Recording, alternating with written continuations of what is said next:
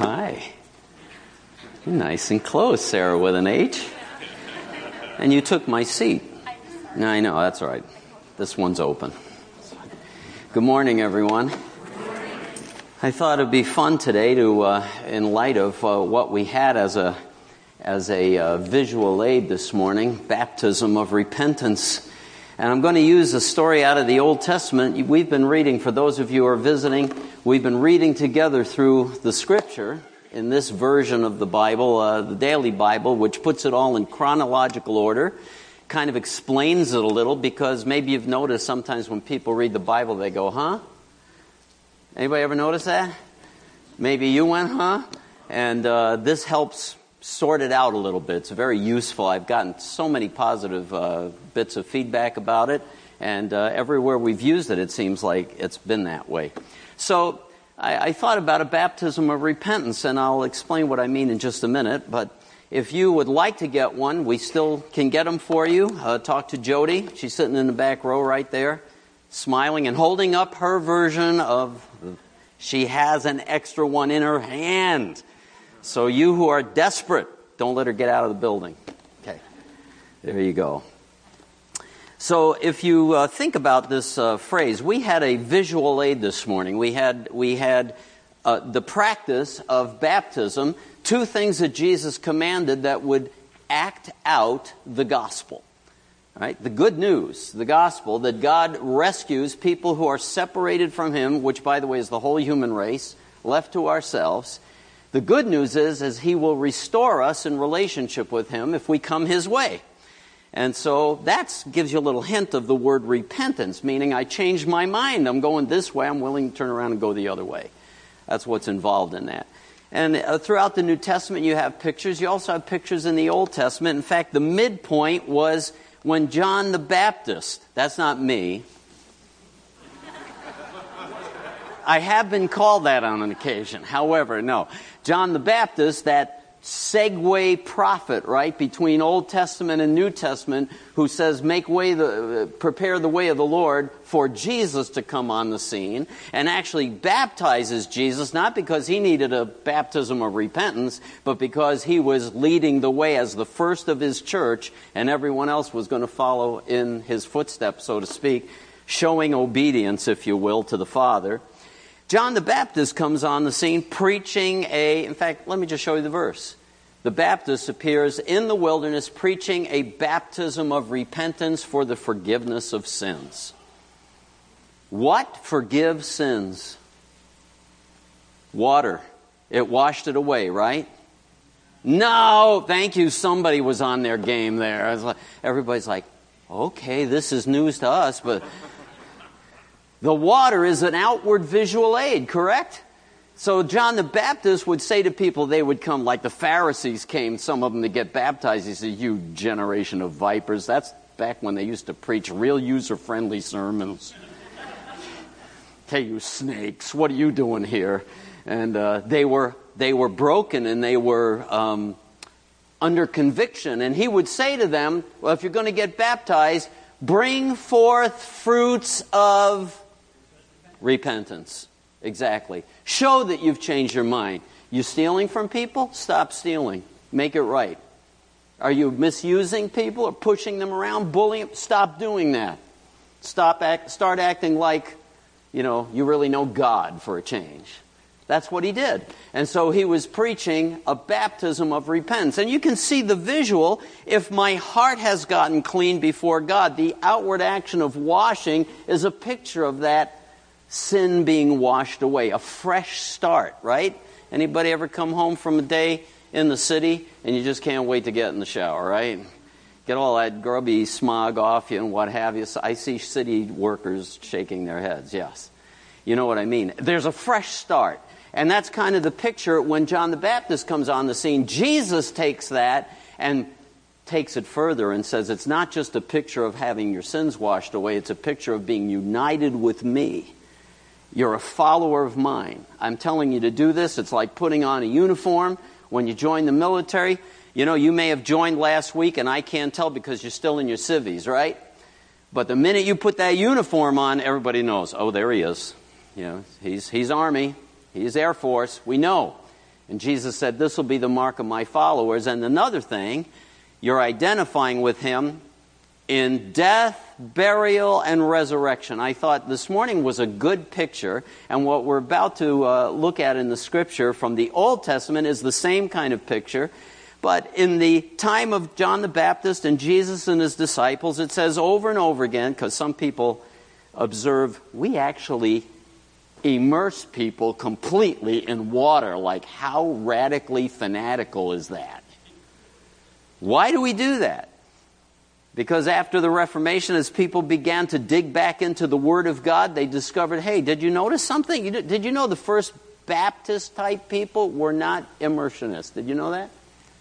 The Anabaptists baptized by pouring because that's what they had learned from Catholicism. It made sense. Later, as they dug into the scripture, they said, hey, look at this. Everywhere you read about baptism, it says they go down into the water and then they come back up again. Well, why do you go down? Why was John the Baptist baptizing near a- a- a- in Aenon near Salem? pronounce that yourself. Uh, near Salem, because there was much water there. Why do you need much water? Because they would go down into the water and come back up. It would be a, a bath, a, an immersion, a washing away to dip in and be cleansed. And so that's the pattern that was involved. And so Jesus commandeers that and says, Let me tell you what else is pictured in this. Here's water. Imagine that water as the grave, as ground. Jesus died on the cross for our sins. He was buried. Did he stay there? He rose again from the dead, and we're identifying with him. We're kind of acting out the gospel in death, burial, resurrection. I like the way you put it, Sean, this morning. You know, starting new, the new life, you know, I'm, I'm, I'm in. And the old life, I'm going to, that's what you said, I'm going to bury the old life. I'm here to put it to death. That's exactly the visual in the waters of baptism. That's the whole point. Now, that has to happen in your heart before you do it physically. And that's what happened. All right? So don't get confused. If I just have some magic done to me, that'll save me. That doesn't, that's not how it works. What saves is the finished work of Jesus that I trust in to cleanse me from my sin. But then I want to follow him and act it out. Okay. So I want to tell a story out of the Old Testament. Those of you who are reading through the daily Bible, I'm really throwing you for a loop today because I'm picking a story you're not even remotely close to. But I'm the pastor, so I can do what I want. You'll be getting to it when you go through the lives of Elijah and Elisha. And in the life of Elisha, there's a phenomenal little story. You know, Elijah and Elisha were famous for their miracles, some of which Jesus repeated. Those kind of miracles. And raising the dead, for example, that's in there, right? Uh, making things last forever, the feeding of the 5,000, making food last, extending a little bit of food to feed a, a multitude. He did that as well. So Elijah and Elisha were both pictures of the coming Messiah, Jesus gave a hint into some of the things that he would do when he showed up, which Jesus did, and you can read about that in Matthew, Mark, Luke, and John in your, in your New Testament. If you want to make sure I'm not making anything up, the Bible in your, in your seat, it's page 386 and 387, the story I'm about to share with you. But I'm just going to tell you the story, and we're going to do this um, fairly quickly, uh, just for the, the fun of it today as well as to have a bit of an understanding of what God calls us to. When, when there is a baptism of repentance, God's still calling us to that, really, as followers of Jesus and those who need to become followers of Jesus. So allow me to tell the story. I got to give you a little background. Uh, in the Old Testament, uh, let me move past that. Israel, as they get away from God, they end up having enemies attack them, right? They have wars. Uh, somebody said to me this morning, I'm glad I'm out of all that major warfare because it's like a lot of it. One of the reasons I think the Bible is so much tr- so trustworthy is because if you were trying to start a religion, you wouldn't write the stories that are in the Bible because it makes followers of God look kind of goofy sometimes. You ever notice that? Uh, it's real. It's excruciatingly real about how broken we are. It really is. But there were wars. God allowed the enemies of, of Israel to test them. One of the enemies that became a big problem during the times of Elijah and Elisha were the upper kingdom there. See the kingdom of Aram, Damascus? See that? Uh, those of you who have never looked at one of these, that just gives you a little idea where Israel is on the Mediterranean Sea. You get that. You can see Jerusalem. Wait, oh, I have a little doohickey on this, don't I? Oh, look at that. How cool. High tech. I figured it out, Mom. so, right down here is Jerusalem. This is the southern kingdom, which David's tribe kept, right, when the kingdom got divided. If you haven't seen that yet, as you read the, the Old Testament, you'll get the story. Uh, they end up divided because, again, of disobedience and, and uh, not listening to what God says.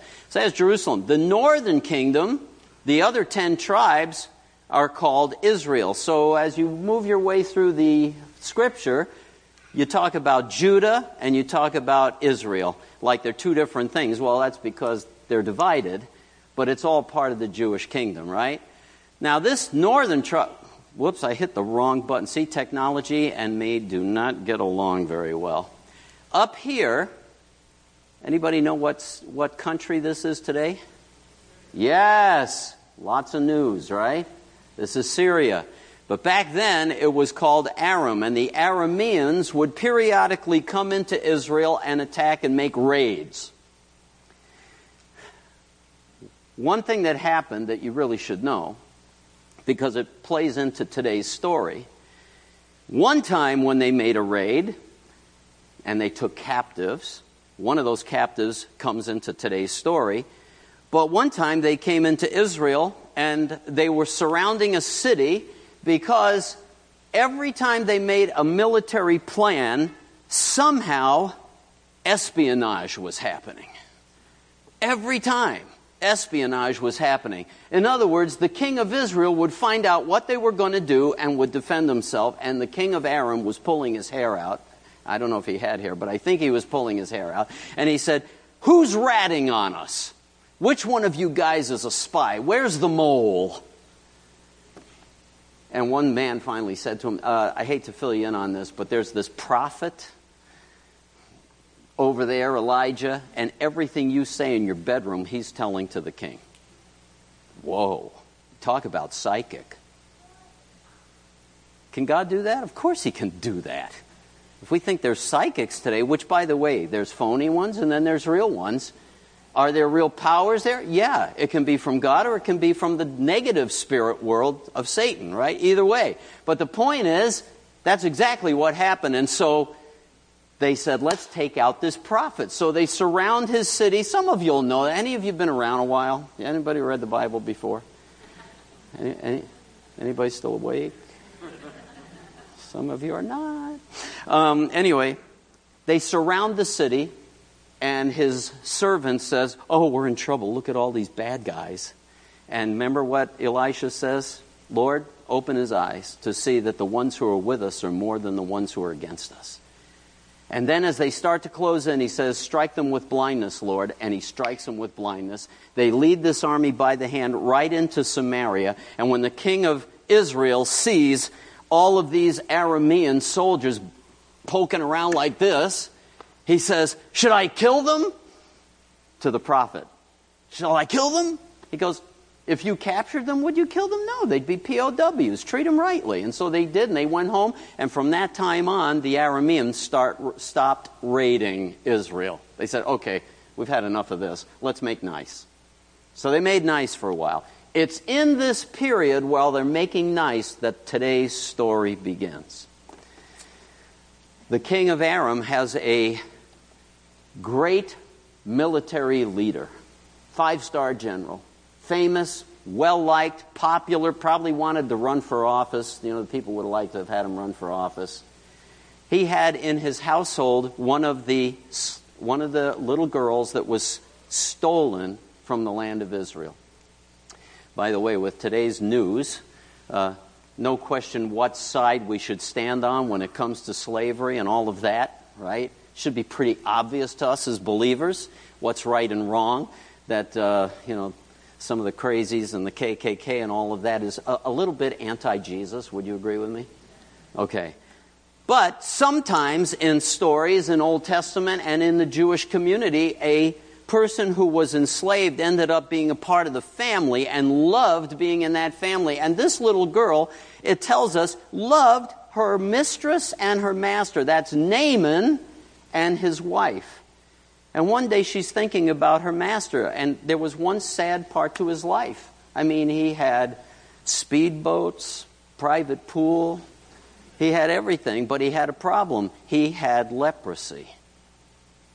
We don't know exactly what kind that was a disease of the skin, communicable, very inconvenient. You had to spend a lot of time in isolation. It was a hardship, it was a burden.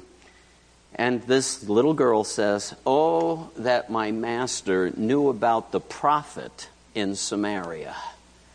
That's in the kingdom of Israel. Oh, that he, she, oh, that he would know about that prophet because he could heal him. I'm glad I wasn't the pastor in Samaria that week.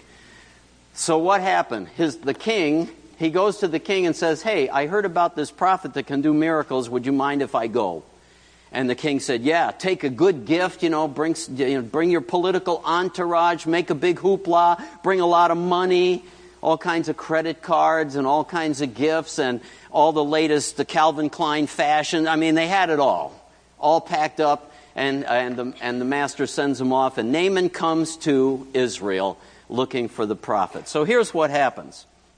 Story goes like this. Naaman came with his horses and his chariots, and he stood at the doorway of the house of Elisha. Elisha sent a messenger. It's, without a doubt, it's Gehazi. We know him from the rest of the story. But he sends Gehazi out to him and says, Go wash in the Jordan seven times, and your flesh shall be restored to you, and you shall be clean. Now, anybody else uh, picking up on anything yet? I, I, gave you notes if you're a note taker. I'm telling you the story. Now we're going to come to the exciting part. he comes with all of this political entourage. Can you picture this? You know, it's a caravan, it's dignitaries. You ever, you ever watch any of this political stuff when our, our dignitaries travel around the globe and they meet and it's all this hoopla and it's a photo op and all of that? That's what's happening here. And Elisha says to his servant, Would you go out and deal with this guy? Just, just tell him what to do. Go out, dip in the Jordan River seven times, you'll be healed. So, how did that go? How do you think that worked for us? Naaman was furious and went away and said, Behold, I thought he will surely come out to me. Stand and call on the name of the Lord his God. Wave his hand over the place and cure the leper. Surely he'll do a religious doodah of some sort. You know, anoint me with oil, do something, make a fuss, pray a magnificent. Surely he'll be religious and, you know, let's see some action here. He's furious. Ah, the flesh. Are you all following me? That's the flesh. Do you know what I'm talking about? My wife told me weeks ago I had to define it. That's your sin nature at work. I don't like that. I don't like the way this went down. This doesn't make me happy. In other words, I'm confronted with the gospel. I don't like that. What do you mean I have to repent? What do you mean I have to stop doing this? I was doing a wedding and interacting with some fine folks, and uh, this person spoke to me and he said, uh, Well, what does God think about marijuana? I'm like, You don't want to know the answer. Because obviously you're asking for a reason. Our flesh said, Yeah, but I think that's dumb. Okay, think it's dumb. Naaman says, What's with this guy? And he goes off in a huff. Guess what? He's still a leper. Fill in the blanks. I can go through tons of illustrations of how our flesh derails the blessing of God from coming to us. Because we stiffen our neck and we say, that's garbage. I've heard people say the gospel is too simple. It's not intellectual enough. Really? So God saves us on the basis of our intellect. Then some of us are really in trouble. Is that how it works? It's too difficult, or it's too demanding, or I don't like it. I remember one time uh, a, a, gentleman who was in a, he actually was in bondage and he knew it. And his spouse was telling him, you need to go make an appointment with these pastors because God, you know, God can free you of this. And his attitude was, well, I'm a Christian and there's one mediator between God and man, and that's the man Christ Jesus, so why do I need to talk to anybody else? When he finally caved in and came to my office, I said, You had to come here specifically because of that stinking attitude of yours. Because God was saying, until you bend, until you come my way and stop being a know it all, you're not going to get free. And the good news was he did get free. He did. It was fun. Anybody remember the book of Jonah? Heard a great sermon on Jonah one time. Little outline, four, four short chapters. Jonah is the one who was sent as a missionary to Nineveh, the enemy of Israel, right? He hates those people. So the way the story goes is chapter one, Jonah is told to go preach to them. What does he do? He runs for his life. He, I don't want to go. So he gets in a boat and he goes the opposite direction. Everybody know that? So here's the outline. He runs away. He gets swallowed by the big fish. It's not a whale, it's a big fish. I don't know what it was. And he repents and he cries out to God because I'm drowning down here. This is not good. God delivers him, and now he goes to Nineveh. And at the end, something else happens. Nineveh repents. They come God's way, and he's mad about it. What a rotten Christian. He's just like me sometimes. Can you imagine? Anybody get what I'm saying? So the way this was outlined by this preacher is man running from God. This is the story of Jonah. Man running from God. Man running to God. Man running with God. Man running God. And there's the flesh. I'm going to run God. I'm going to tell him how this needs to go down because I don't like it this way. I don't like that music. I don't like that kind of ministry. I'm telling you we're going to do this whether God says so or not because our flesh wants to tell him what to do. Well, thank goodness Naaman had good fellow friends, servants who loved him and said, Sir, when they followed him storming off in his little hissy fit, they said, Hey, hey, uh, Sir, if he had asked you to do something really amazing, like sell your Lamborghini and give it to the prophet or to the Jews, wouldn't you do it? If it was some huge thing, wouldn't have you done it? You know, of course you would. And he calmed down. He goes, Yeah, I guess you're right even though this river is kind of smelly compared to the rivers I'm used to back in Damascus, which is a really cool metropolitan city, you know. And so he caves in, he comes back. I, I imagine, I wonder how sheepish he was at that point.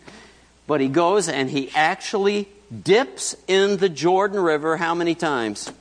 Seven, not three, not five, seven times, and what happens? Even if you didn't read the story, guess. He gets healed. He's completely healed. All right. What had to happen? Oh, I hate that word. Anybody hear it? It's obedience. Obedience.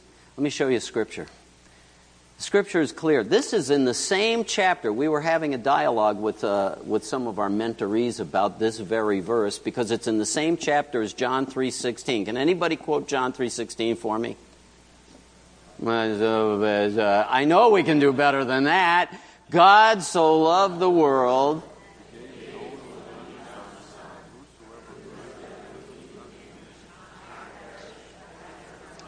Very good. You pass. That same verse of God's great love for the world, here's what it says He who believes in the Son has eternal life. He who does not, what? What? What? What? What? what? Where did that come from? He who does not obey the Son shall not see life, but the wrath of God abides on him. let me just say that word, the wrath of God, that just triggers all kinds of confusion and silliness. People think of a God who's going, I think I'll blow you up, you know. That, that's not who he is. Let me just give you a quick definition. The wrath of God is the settled disposition he has against sin.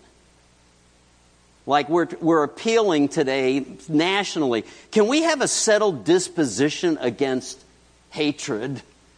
You know, race hatred or what? Can we make up our mind that that's wrong? A settled disposition. That's what God has against sin. So it's not some kind of a hissy fit at all, but a settled disposition. But in that same chapter about the love of God, it speaks of this very issue. So let me move on rather than parking on that. It's simply that God, in order to remain just and holy, has to deal with sin in a just and holy way.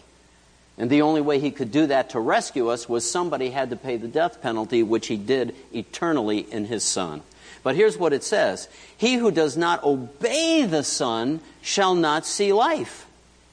Why does it say that? Well, I'm going to give you a hint because listen to this. You know what the, the Greek word is that's translated there?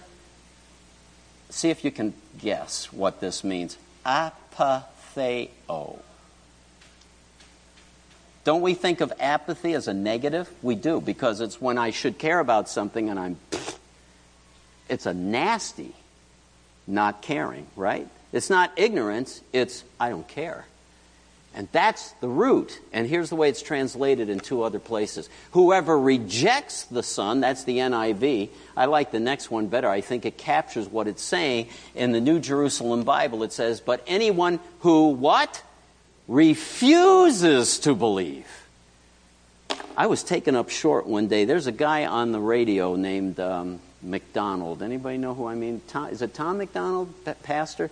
Big church. He's on the He's a good preacher, huh? James MacDonald. That's the guy. Because somebody called me and said, You know, this guy reminds me of you. And I said, That's because they always steal my stuff. That's why I don't listen to these guys. They're always stealing my. Uh, that's a little in joke, right, Christine? That's a little in joke. Every time she talks to me, she says, I was listening to this guy and he's saying exactly what you're saying. I said, That's because he's got my office bugged and keeps stealing. Yeah, I know, I know. Don't have. It's just fun. Hey, sorry you guys. I'm sorry you guys don't have a sense of humor. I just am in the wrong. Anyway, I'm listening to him one day, and he talked about this very thing. And he was talking about faith and how it's not as complicated as we make it out to be. And all of a sudden, as he was speaking, maybe you're out there today and you have chosen not to believe. I'm like, oh my gosh, that's like 90%. Right? That's like 90%. There are those who occasionally, I'm having trouble with this intellectually. If they were really honest, they would seek it out because there are answers to those intellectual dilemmas. You don't assassinate. Those people for 2,000 years who have gone through the waters of baptism are not all morons. I hate to fill you in on that. They're not. Some of them were brilliant. Some of the beginnings of our science as we know it today were started by Christians. You understand that? But we don't take the time to dig that out. It's true. You refuse to believe. It's like, oh man, here's the gospel, here's the good news. Jesus loves you, He cares about you enough to give His life to interpose His blood in the way to rescue you, but I refuse to believe because I don't like it. I don't like this. I don't like that. Oh, I might have to do that. Oh, I know. All those churches, all they want is your money. I know once you become a Christian, you can never have any fun. I guess I never became a Christian. Anyway. I'm having more fun than uh, I'm allowed. Really, it shouldn't be legal. But anyway, the flesh reaction. But here's the point. In your notes, I wrote this. There's a choice involved, is there not? Choice, the choice is obedience is an appeal to your will, not to your intellect. Yes, your intellect may be involved. Yes, your emotions may be involved. I've seen people get very emotional about Jesus and be lost. I've seen people know lots of knowledge about what the Bible says about Jesus and be lost. It's a choice of the will. I need to respond to his invitation to follow him. So this dear man made a choice, and look what happened. He chose to obey. He was baptized, if you will, in a moment of repentance. Isn't that true? I mean, it was a literal baptism. He immersed himself seven times. Aren't you glad we only do once? Yeah, I know when I get candidates up there, they're like, well, am I going to live through this? Yes, I've never lost a customer yet. Not once. I've had really big guys, and I've never lost them. And aren't you glad we're not a certain sects who baptize in the name of the Father and the Son and the Holy Spirit? And you hold them under the last. Anyways. So make sure they get it, you know? Seven times a baptism of repentance, and he gets it. And look what happens in the story. I love this ending. When he returned to the man of God with all his company, catch this, he came and stood before him. Before who? Before who? Yeah, now Elisha came out to the gate.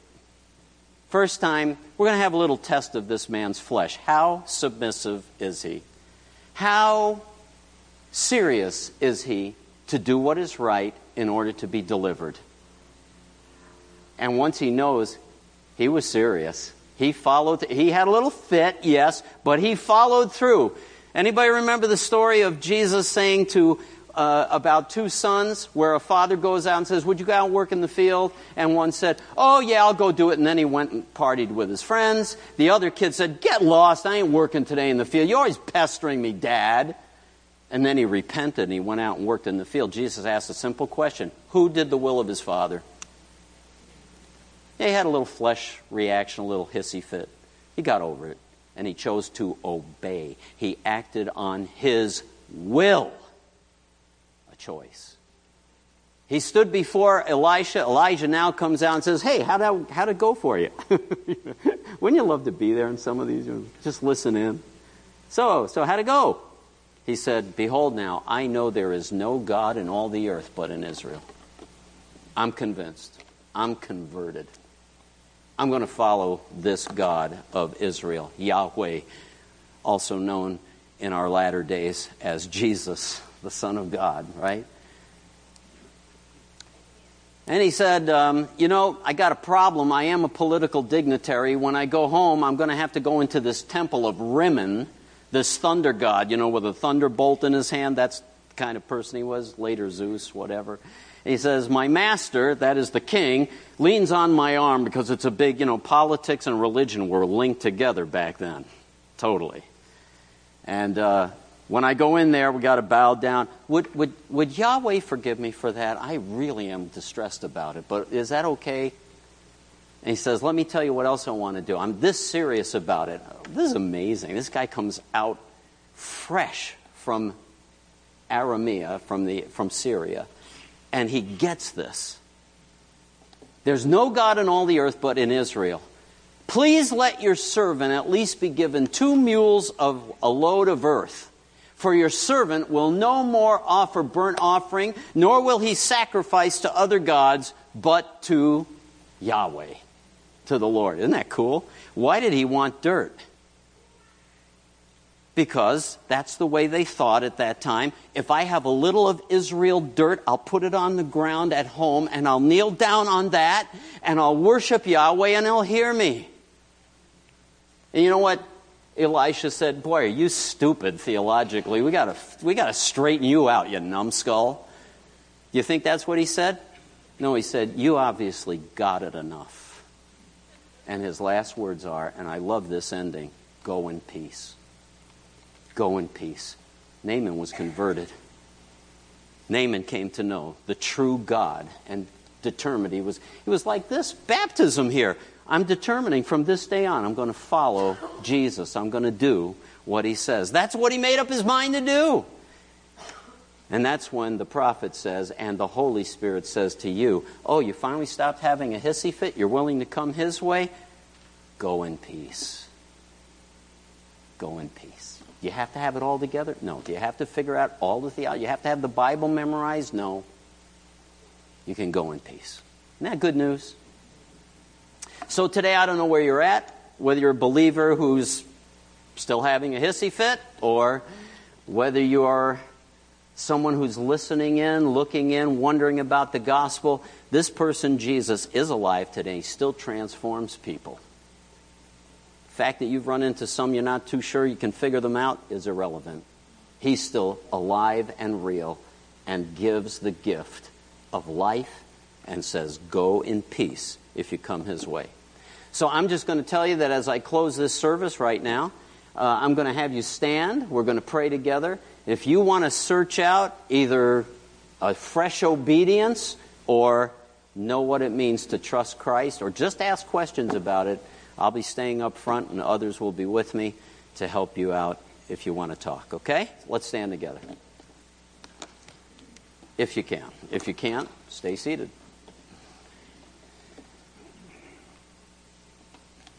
Thanks for those who have gone through the waters of baptism today, God, identifying in the death, burial, and resurrection of Jesus for the salvation of our souls. Thank you that uh, they gave clear witness. They have trusted you. You have started a new work in their lives, and we're grateful. And Lord, we need you to do new works, really, more often in our lives than we often give you permission. Transform us, help us help those who perhaps are listening and saying, just not sure about this. Show them your love for them. It's more than our love, that's for sure. And that you care enough, and every single human is of value to you, which is why you interposed your blood on our behalf. I'm asking God for you to minister to people where they are, in or out, for your name's sake. I commend your people to your grace angelically protect them in this week. In Jesus' name, and all of God's people said, Amen and amen. Go in peace. Unless you want to come forward and talk. See you later.